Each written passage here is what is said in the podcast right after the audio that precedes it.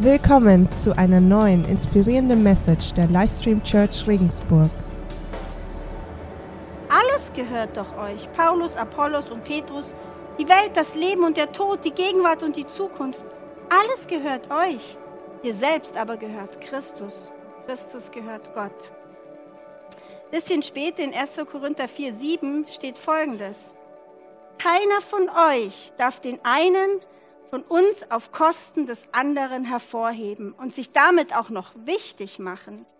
Was bringt dich dazu überhaupt so überheblich zu sein? Ist nicht alles, was du hast, ein Geschenk Gottes? Wenn es dir aber geschenkt wurde, warum prahlst du dann damit, als hättest du dir es selbst zu verdanken? Von Paulus können wir drei Sachen lernen. Die erste Sache ist, er erklärt uns mal ein bisschen die Beschaffenheit des Egos. Die zweite Sache ist, er zeigt uns, wie eine Veränderung des Selbstwertes durch das Evangelium aussehen kann. Und drittens zeigt er uns, wie wir dauerhaft, wirklich dauerhaft, so eine andere Sicht auf uns bekommen. Lass uns da mal mit reinnehmen. Lass uns mal mit dem Ego anfangen. Der Paulus schreibt vom, von Stolz an dieser Stelle nicht mit dem üblichen Wort für Stolz Hybris, sondern er verwendet da das Wort Physio. Physio steht für Wachstum und die Bibelkommentare, also die Bibelforscher sind sich einig, Paulus will damit was ganz Bestimmtes deutlich machen. Und zwar will er deutlich machen, dass unser Ego aufgeblasen ist, angewachsen ist, dass wir das Problem haben, dass wir ein aufgeblasenes Ego haben. Das ist die Voraussetzung. Also, ich habe euch das mal mitgebracht. Das ist unser aufgeblasenes Ego. Genau. Ähm, und dann beschreibt er aber auch noch, dass dieses aufgeblasene Ego verschiedene Eigenschaften aufweist. Er sagt, es ist leer. Dieses aufgeblasene Ego ist leer. Was machen wir Menschen? Wir Menschen machen Folgendes. Wir versuchen unser aufgeblasenes Ego durch irgendwelche menschlichen Sachen aufzufüllen. Weil wir haben so einen großen Drang nach Bedeutung. Wir wollen wertvoll sein. Wir wollen anerkannt sein. Und deshalb suchen wir überall nach Füllmaterial für unser Ego.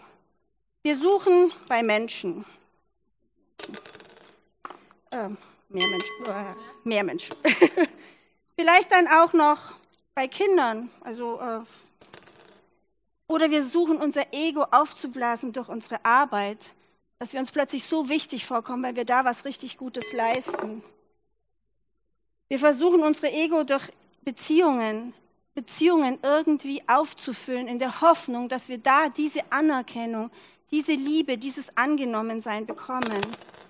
Oder durch irgendwelche Wertgegenstände, keine Ahnung was, Schmuck, was auch immer. Oder durch Urlaubsreisen. Wir fahren weg in der Hoffnung, dass wir einfach, wenn wir woanders sind, merken, ach, wie wichtig wir Deutschen eigentlich sind. Keine Ahnung.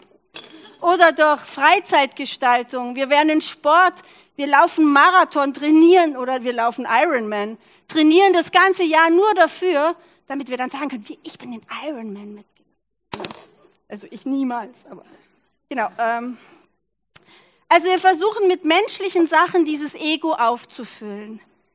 Aber wisst ihr was? Dieses aufgeblasene Ego ist deshalb so groß, weil es eigentlich vorgesehen ist, dass es mit Gott aufgefüllt ist.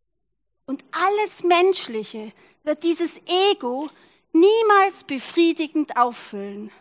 Alles Menschliche klappert da drin. Es fühlt sich nicht gut an. Es fühlt sich nicht aufgefüllt an. Also, das menschliche Ego ist leer. Das menschliche Ego ist voller Schmerz.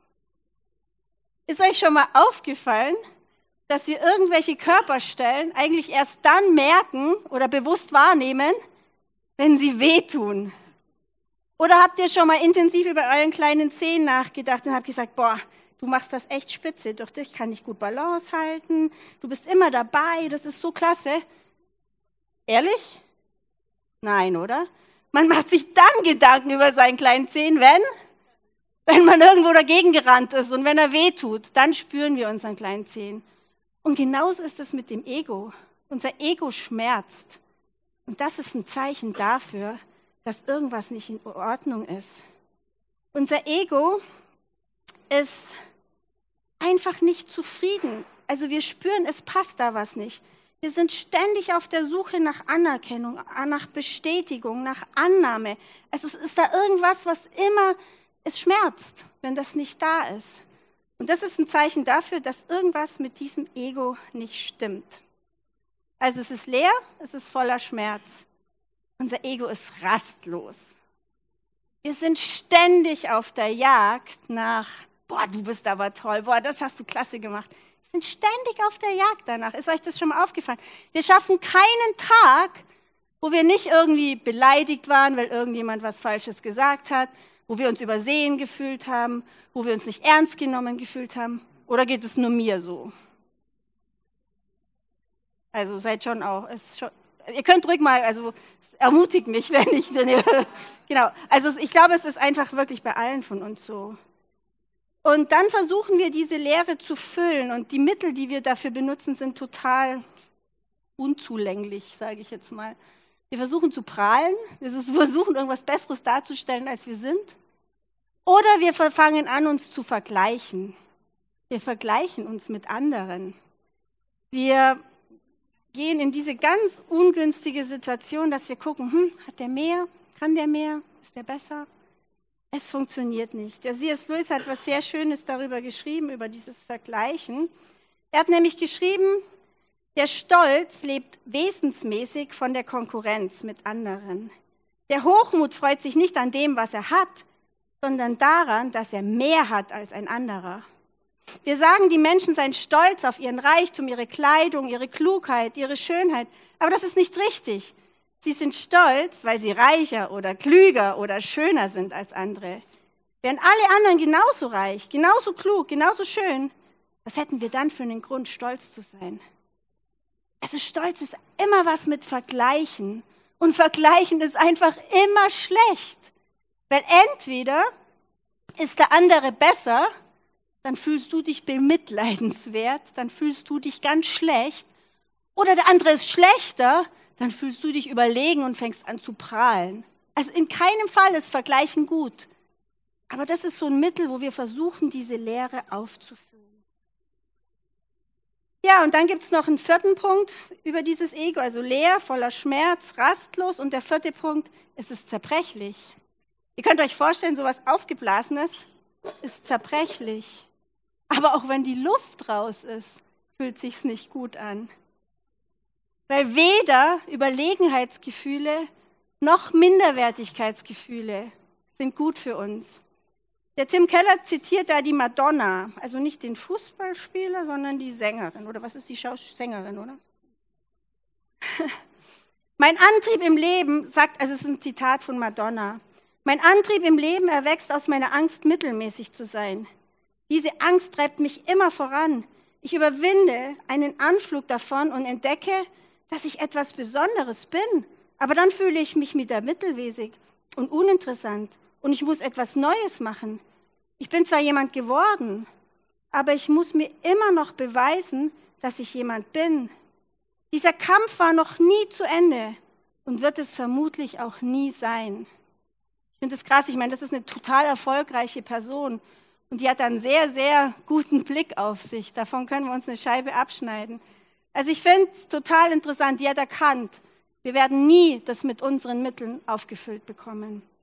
Okay, also das war jetzt mal das Ego. Jetzt kommt der zweite Punkt. Wie find, findet denn so eine Veränderung des Selbstwertgefühls statt durch das Evangelium? Lasst uns da 1. Korinther 4, 1 bis 4 lesen. Da steht, auch nochmal von Paulus, nun wisst ihr auch, wie ihr von uns denken müsst. Diener Christi sind wir, denen die Verkündigung der Geheimnisse anvertraut ist, die Gott uns enthüllt hat. Und was erwartet man von jemandem, dem eine Aufgabe anvertraut ist? Man erwartet, dass er sie zuverlässig ausführt. Allerdings hat es für mich keinerlei Bedeutung, welches Urteil ihr über mich fällt. Ob sonst irgendeine menschliche Instanz über mich zu Gericht sitzt. Nicht einmal ich selbst maße mir ein Urteil über mich an. Ich wüsste zwar nicht, dass ich mir etwas hätte zu Schulden kommen lassen, aber damit bin ich noch nicht gerechtfertigt. Entscheidend ist das Urteil, das der Herr über mich spricht. Hey, Paulus hat da was ganz, ganz Wichtiges entdeckt. Er sagt nämlich, hey Leute, egal was ihr über mich denkt, egal was ich über mich denke, weil auch das, was ich über mich denken kann, kann eine riesengroße Falle sein. Ich kann meine Maßstäbe so hochsetzen, dass ich sie nie erreiche. Er sagt, egal was ihr denkt, egal was ich denke, mir geht es eigentlich nur um das, was Gott denkt. Und bei diesem Wort für urteilen, dass Gott uns, dass nur Gott uns beurteilt, steht in der Urfassung ein Wort, das so ungefähr gleichzusetzen ist mit unserem Urteilsspruch. Denn ich glaube, diese Sehnsucht, die haben Paulus, Madonna, du und ich gemein. Wir wünschen uns so einen endgültigen Urteilsspruch der Anerkennung, oder? Wenn wir sowas hätten, was für immer gültig ist, das wäre doch ziemlich cool. Also, egal was die anderen über mich denken, egal was ihr über mich denkt, egal was ich über mich denke, es zählt nur, was Gott über mich denkt. Und jetzt gucken wir uns nochmal das Ego an. Was der Paulus hier nämlich macht, ist, ich habe Bläschenfolie für Gott. Ich möchte es euch erklären. Also, Paulus füllt dieses Ego mit Bläschenfolie aus. Irgendwie fand ich es ziemlich lustig, weil da ist ja Luft drin. Und im Evangelium wird der Heilige Geist ja immer als Atem Gottes oder als Windhauch. Also das ist jetzt quasi, das macht Paulus. Und jetzt klappert nichts mehr. Jetzt ist es irgendwie, jetzt findet auch alles andere seinen richtigen Platz. Jetzt fühlt sich's ausgefüllt, jetzt fühlt sich's richtig an. Das ist gut, finde ich auch.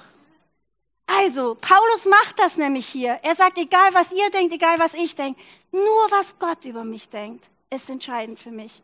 Und deshalb lebt er eben ausgefüllt. Das nennt man auch Demut. C.S. Lewis spricht über Demut folgendes, das finde ich auch sehr gut, wie er das ausdrückt. Er sagt, der wahrhaftig demütige Mensch erweckt keineswegs den Eindruck vom Dienst, von, von Demut, ähm, den wir mit dem Wort verbinden. Er ist kein schmieriger, kriechender Typ, der uns ständig erzählt, dass er natürlich völlig unbedeutend ist. Im Gegenteil, er wird auf uns eher den Eindruck eines aufgeschlossenen, eines heiteren Menschen machen, der sich wirklich für das interessiert, was andere ihm erzählen. Er wird nicht über die Demut nachdenken. Er wird sich selbst nicht so wichtig nehmen. Ich finde es eine ganz coole Beschreibung von Demut. Also, ich glaube, das ist eben diese Quintessenz, dass wir lernen, dadurch, dass es nicht auf andere, dadurch, dass es nicht auf uns ankommt, müssen wir uns einfach nicht so wichtig nehmen. Wir kriegen da eine Freiheit dieser Selbstlosigkeit, die uns auf einen ganz anderen Level stellt. Wir müssen nicht ständig danach heischen, weil wir wissen, dass wir in Gottes Augen wichtig sind. Und jetzt kommen wir zum dritten Punkt. Wie können wir dauerhaft diese Sichtweise auf uns für uns festhalten? Paulus, so wie Madonna, so wie du und so wie ich. Nochmal, wir suchen dieses letztendgültige Urteil. Jeden Tag suchen wir danach. Wir stellen uns selber jeden Tag auf diese Ankl Anklagebank und versuchen jeden Tag rauszufinden, ob wir gut genug waren, ob wir es geschafft haben, ob wir die Menschen waren, die wir gern sein möchten. Jeden Tag. Aber wisst ihr, was Paulus macht? Er macht diesem Prozess ein Ende. Er sagt, Schluss damit. Nein, das ist es nicht, worum es geht. Es geht nicht darum, dass ich mich selber anklage. Es geht nicht darum, dass mich ein anderer anklagt. Nur Gott zählt. Nur im Evangelium gibt es dieses Urteil, das über uns gesprochen worden ist, wenn wir zu Jesus gehören. Und dieses Urteil ist lebenslanger Freispruch. Das ist das Krasse an unserem Glauben. Bei uns geht der Urteilsspruch, der übrigens mega positiv für uns ausfällt, ein, bevor unsere Lebensleistung erbracht ist. Das ist übrigens bei den anderen Glaubensgemeinschaften nicht so. Auch nicht bei Atheisten, das ist nicht bei Buddhisten, das ist nicht bei Muslimen so. Die müssen was leisten, um zu Gott zu kommen. In unserem Glauben ist dieser Freispruch von Jesus uns zugesprochen, wenn wir an ihn glauben. Wir sind für immer freigesprochen. Wir brauchen uns nicht mehr selber anklagen. Wir brauchen nicht mehr auf diese Anklage. Wir brauchen gar nicht mehr in den Gerichtssaal kommen. Es ist erledigt. Und das ist das mega krasse in unserem Glauben. Und dann durch diesen Freispruch fangen wir an, unser Leben zu gestalten. Und wenn wir erkennen, dass diesem Freispruch die unfassbare Liebe zugrunde liegt, dann ist es doch ganz klar, dass wir darauf auch in Liebe reagieren und dass wir einfach versuchen, Gott Jesus zu gehorchen, dass wir seine Vorgaben ernst nehmen. In Römer 8.1 steht Folgendes.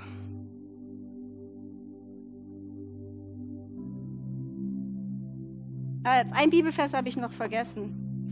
Der ist aber wichtig, den nehme ich trotzdem noch. Und zwar geht es darum, dass genau das, was ich gerade gesagt habe, in 1 Timotheus 1,15 steht, ja, Jesus Christus ist in die Welt gekommen, um Sünder zu retten. Auf dieses Wort ist Verlass. Es ist eine Botschaft, die vollstes Vertrauen verdient. Und der Paulus sagt von sich, und einen größeren Sünder als mich gibt es nicht. Der Paulus ist nämlich dieser Mensch, der erkannt hat, er ist der größte Sünder. Aber trotzdem tritt er mit einem Selbstwertgefühl auf, weil er das Selbstwertgefühl durch den Freispruch Gottes annimmt. Und in Römer 8.1 steht folgendes. Müssen wir denn nun noch damit rechnen, verurteilt zu werden? Nein, für die, die mit Jesus Christus verbunden sind, gibt es keine Verurteilung mehr. Hey, was ist das für eine krasse, was ist das für ein krasser Zuspruch? Ja, und genau das feiern wir hier jeden Sonntag.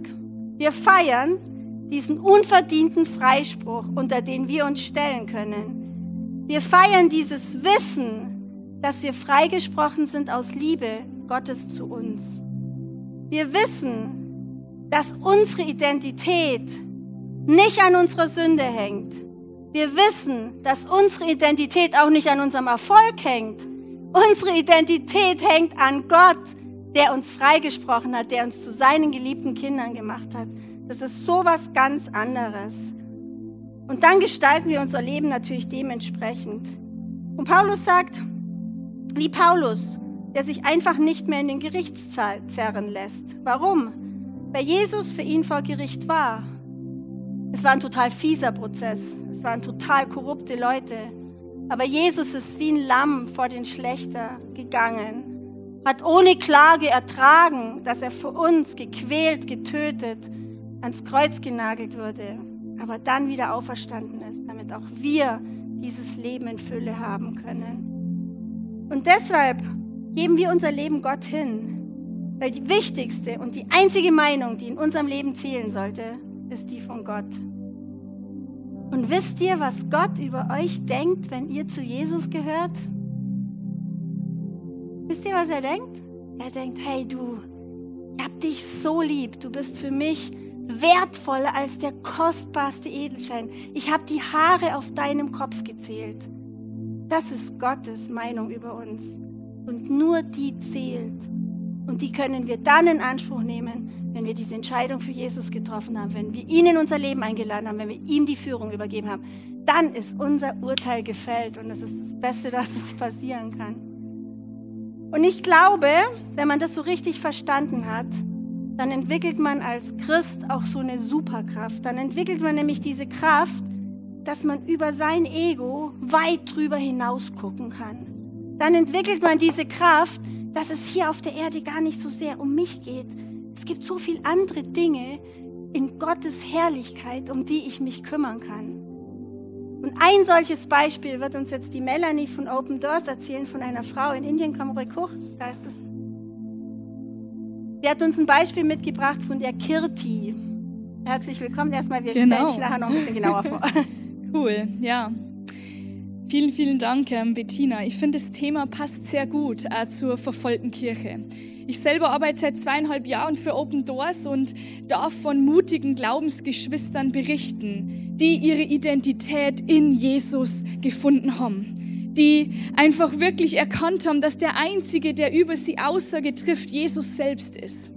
Und Kirti ist so eine Frau. Sie kommt aus Indien und wir gehen jetzt gemeinsam auf eine Reise in ein sehr ländlichen, ländliches Dorf dort in Indien. Und man muss sagen, Indien ist ein Land, das von dieser Kasten, von dem Kastensystem über Jahre geprägt ist. Als Christ bist du automatisch Teil dieser niedrigsten Kaste, wo du nichts zählst in deinem Land, wo du keine guten Jobs bekommst, einfach nur, weil du Jesus als deinen Herrn und Retter angenommen hast.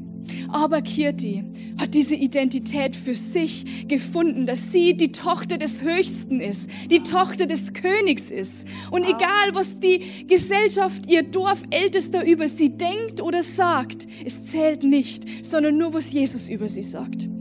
Sie selber wuchs in einer hinduistischen Familie auf und hat erst, wie sie erwachsen war, sie war schon eine junge Mutter, ja, wurde sie von einer Krankheit geheilt, als sie in den Gottesdienst ging. Geheilt, weil zu Jesus für sie gebetet wurde. Jesus hat was möglich gemacht, was Millionen von Götter im hinduistischen Glauben nicht konnten. Warum? Weil Jesus der einzig wahre Gott ist unter Millionen von Göttern dort in Indien. Ihr wurde das Geschenk zuteil. Und so kam sie nach Hause in ihr Dorf und es dauerte keine Woche. Und sie hat diese Botschaft ihrer Heilung von Jesus, der am Kreuz für sie starb, weitergegeben. Überall, in alle Ecken. Und es hat sich durchgesprochen. Die Dorfältesten waren nicht begeistert, weil sich plötzlich eine Botschaft ausbreitet, die ihnen die Macht streitig machen könnte. Und so gingen sie hin. Sie haben Kirti und die Familie zu sich geholt und haben gesagt, hey, du musst aufhören. Geh nicht länger in die Kirche, sonst kommen wir. Sie hat immer wieder am Glauben an Jesus festgehalten, bis sie sie bedroht haben mit Bambusstöcken und gesagt haben, wir schlagen dich, wir töten dich. Kirti und ihre Familie ist kurz eingeknickt und hat gesagt, okay, wir hören auf. Aber es dauerte nicht lang, weil dieser Glaube in ihr einfach nicht aufhörte. Und so haben sie sich wieder bei ihr zu Hause getroffen, um Gott anzubeten. Kurze Zeit drauf, ein junger Mann kommt in ihre Treffen. Er wird ebenso geheilt. Und schwuppdiwupp konnte man diese Gebetstreffen nicht länger heim, geheim halten. Ja, es hat sich rumgesprochen. Und die Dorfältesten waren sauer. Sie haben gesagt, nee, das geht so nicht. So gingen sie zu, dieses, zu diesem Treffen hin, um Christen zu konfrontieren. Was haben sie gemacht? Sie haben gesagt, wo sind die Bibeln hier? Hört auf, verlasst den Glauben an Jesus, kommt zum Hinduismus zurück, weil es bringt Unglück unserem ganzen Dorf. Sie waren ausgerüstet mit Bambusstöcken. Sie haben die Christen aus dem Haus rausgezogen geschlagen. Und sie haben nur immer wieder gesagt, das ist, was dir gehört. Das ist, was du verdienst, weil du Jesus nachfolgst. Sie haben die Bibeln gefunden, sie haben sie auf der Stelle angezündet. Kirti liegt am Boden, muss letzten Endes ins Krankenhaus für zwei Wochen. Sie kommt zurück in ihr Dorf nach diesen zwei Wochen. Keiner spricht mehr mit ihr. Ihre Familie darf den Dorfbrunnen nicht mehr länger benutzen. Wie möchtest du ländlich in Indien überleben, wenn dir selbst die Wasserversorgung abgeschnitten wird, nur weil du Christ bist? Aber es dauert nicht lang. Und die Christen, die durch sie das Evangelium gehört haben, kommen zu ihr nach Hause. Wir wollen beten. Wir wollen beten. Wir wollen Gott die Ehre geben. Schwupp, es spricht sich wieder rum. Der Dorfälteste ist nicht begeistert und er trommelt Männer zusammen, die das Haus umzingeln. Sie kommen rein, sie klopfen an die Tür eines Abends. Sie kommen rein, sie beginnen zu schreien und sie nehmen Kirtis Mann mit. Kirti, man kann sich vorstellen, sie schreit, sie sagt, wo bringt ihr ihn hin? Was macht ihr? Hört auf! All das vor den Augen ihrer eigenen Kinder. Sie kann nichts tun dagegen. Sie lässt es nicht los, sie macht sich auf die Suche, wo ist mein Mann? Und sie findet ihn, sie bekommt einen Tipp, wo sie ihn halten. Und aus 100 Meter Entfernung sieht sie ihn. Sie sieht ihn dort in den Händen seiner Entführer die ihn schlagen, die ihn quälen, einfach nur, weil er an Jesus Christus glaubt. Sie sieht ihn dort, er sieht sie auch. Das war der letzte Augenaustausch, bis die Verfolger ihn zu einem Platz zerren, wo sie ihn nicht mehr sehen konnte. Und das Letzte, was sie von ihrem Mann hört, ist sein letzter Schrei.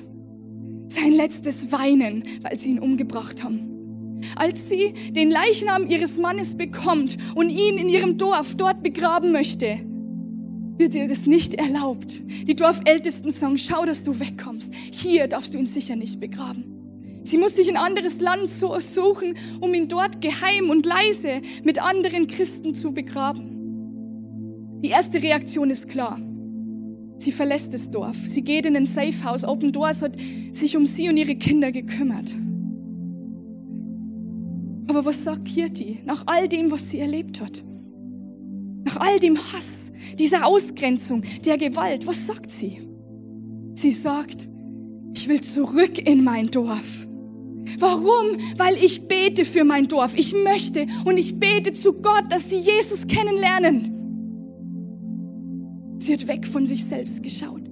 Ich glaube, sie hat erkannt, dass es in dem Leben nicht um ihr Wohl, um sie selbst geht, sondern um Gottes Reich, dass es sich ausbreitet. Und dass Hass und Bitterkeit nicht die richtige Reaktion ist, nein, sondern Liebe, Vergebung und das Wort Gottes, die guten Nachrichten, selbst an die Verfolger weiterzugeben.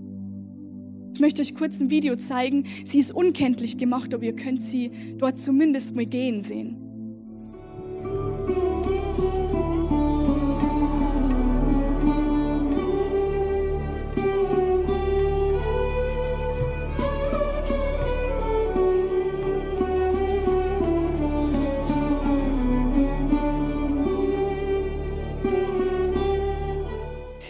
Nicht locker.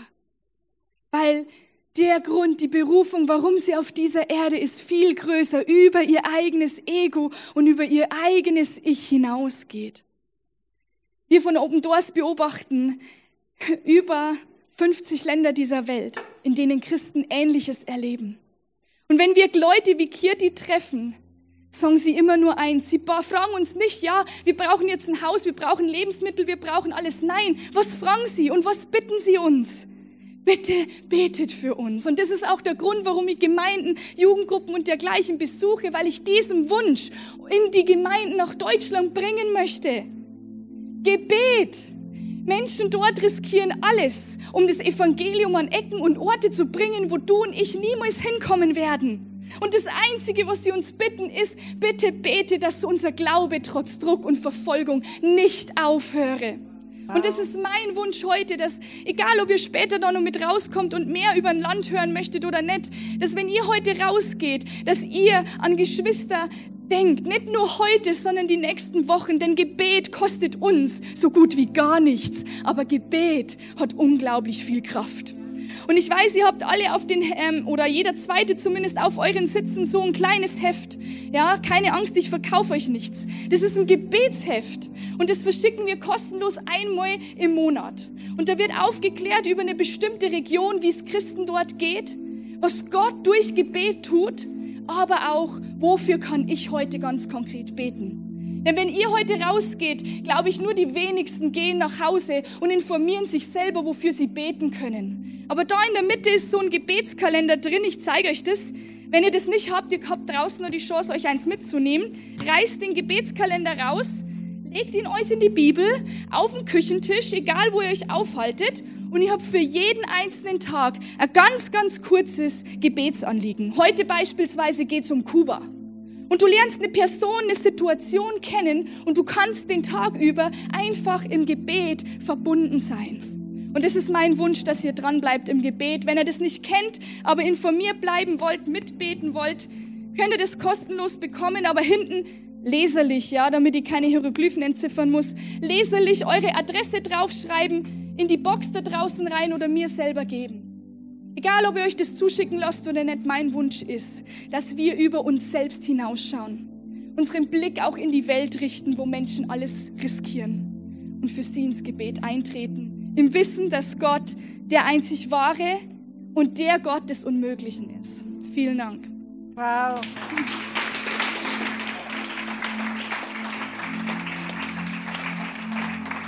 Vielen, vielen Dank für dieses eindrückliche Bild. Ich finde es so überwältigend, wie viel sich manche Christen ihren Glauben kosten lassen und fühle mich dann so beschämt, dass ich mir manchmal keine Zeit zum Beten nehme, dass ich mir manchmal denke, ach, jetzt würde ich lieber dahin gehen als, also ich weiß nicht, ihr wisst, was ich meine. Es ist krass, oder? Wie viel manche Menschen sich diesen Glauben an Jesus kosten lassen, weil sie erkannt haben, es geht eigentlich nur darum, es geht nur um Gott unserem Leben und dass wir ihm den Raum geben und dass wir an seinem Reich bauen. Ich möchte jetzt für jeden Sonntag die Gelegenheit bieten, wenn du Jesus noch nicht in dein Leben eingeladen hast, dass wir das zusammen machen. Und wenn du sagst, okay, ich möchte eigentlich schon zu diesem Gott gehören, dann lass uns jetzt einfach alle zusammen aufstehen. Und wenn du dieses Gebet heute zum ersten Mal betest, dann bitte ich dich eindringlich, komm danach echt auf uns zu, auf mich, auf den Stefan, Wir möchten unbedingt mit dir zusammen diesen neuen Schritt feiern, dich anfeuern, dir zeigen, wie es weitergeht, dir eine wunderschöne Bibel schenken und einfach mit dir diesen Weg gehen. Der beste Weg, den du einschlagen kannst. Lass uns zusammen beten. Die anderen können das einfach immer wieder neu bestärken, diese Entscheidung, die sie mal getroffen haben. Jesus, danke, dass du mich annimmst. Genau so, wie ich bin. Danke, dass du am Kreuz für mich gestorben, dann aber wieder auferstanden bist. Danke, dass du mich einlädst, zu dir zu gehören. Danke, dass ich deine Gnade immer besser verstehen werde. Bitte vergib mir alle Schuld. Will, dass du mein Herr, mein Gott und mein Retter bist. Ich will dir nachfolgen und bin bereit dafür auch einen Preis zu zahlen. Im Namen des Vaters, des Sohnes und des Heiligen Geistes. Amen.